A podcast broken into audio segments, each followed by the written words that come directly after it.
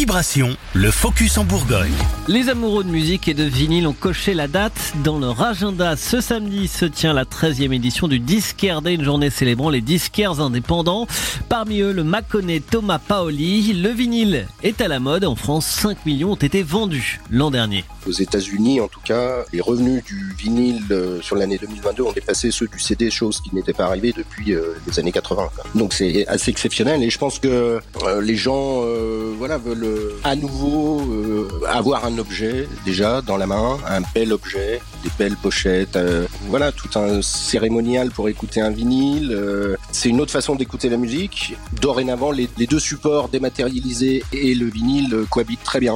Je pense que les gens découvrent beaucoup de choses en numérique et, font le choix d'acheter en vinyle quand ça leur plaît vraiment. À l'occasion du Disquaire Day, plus de 190 disques exclusifs et inédits seront proposés. Thomas Paoli nous en présente Il y a un live euh, quatre titres enregistrés à la BBC en 99 de Jamiroquai. Il y a l'album de 2017 euh, d'un rappeur anglais qui s'appelle Loyal Carner qui va être euh, réédité pour la première fois en picture disc. Il y a, euh, alors là c'est parce que je suis un grand fan de Pearl Jam, il y a un live à Melbourne en 98 de 17 titres en double vinyle qui va être euh, édité pour la première fois.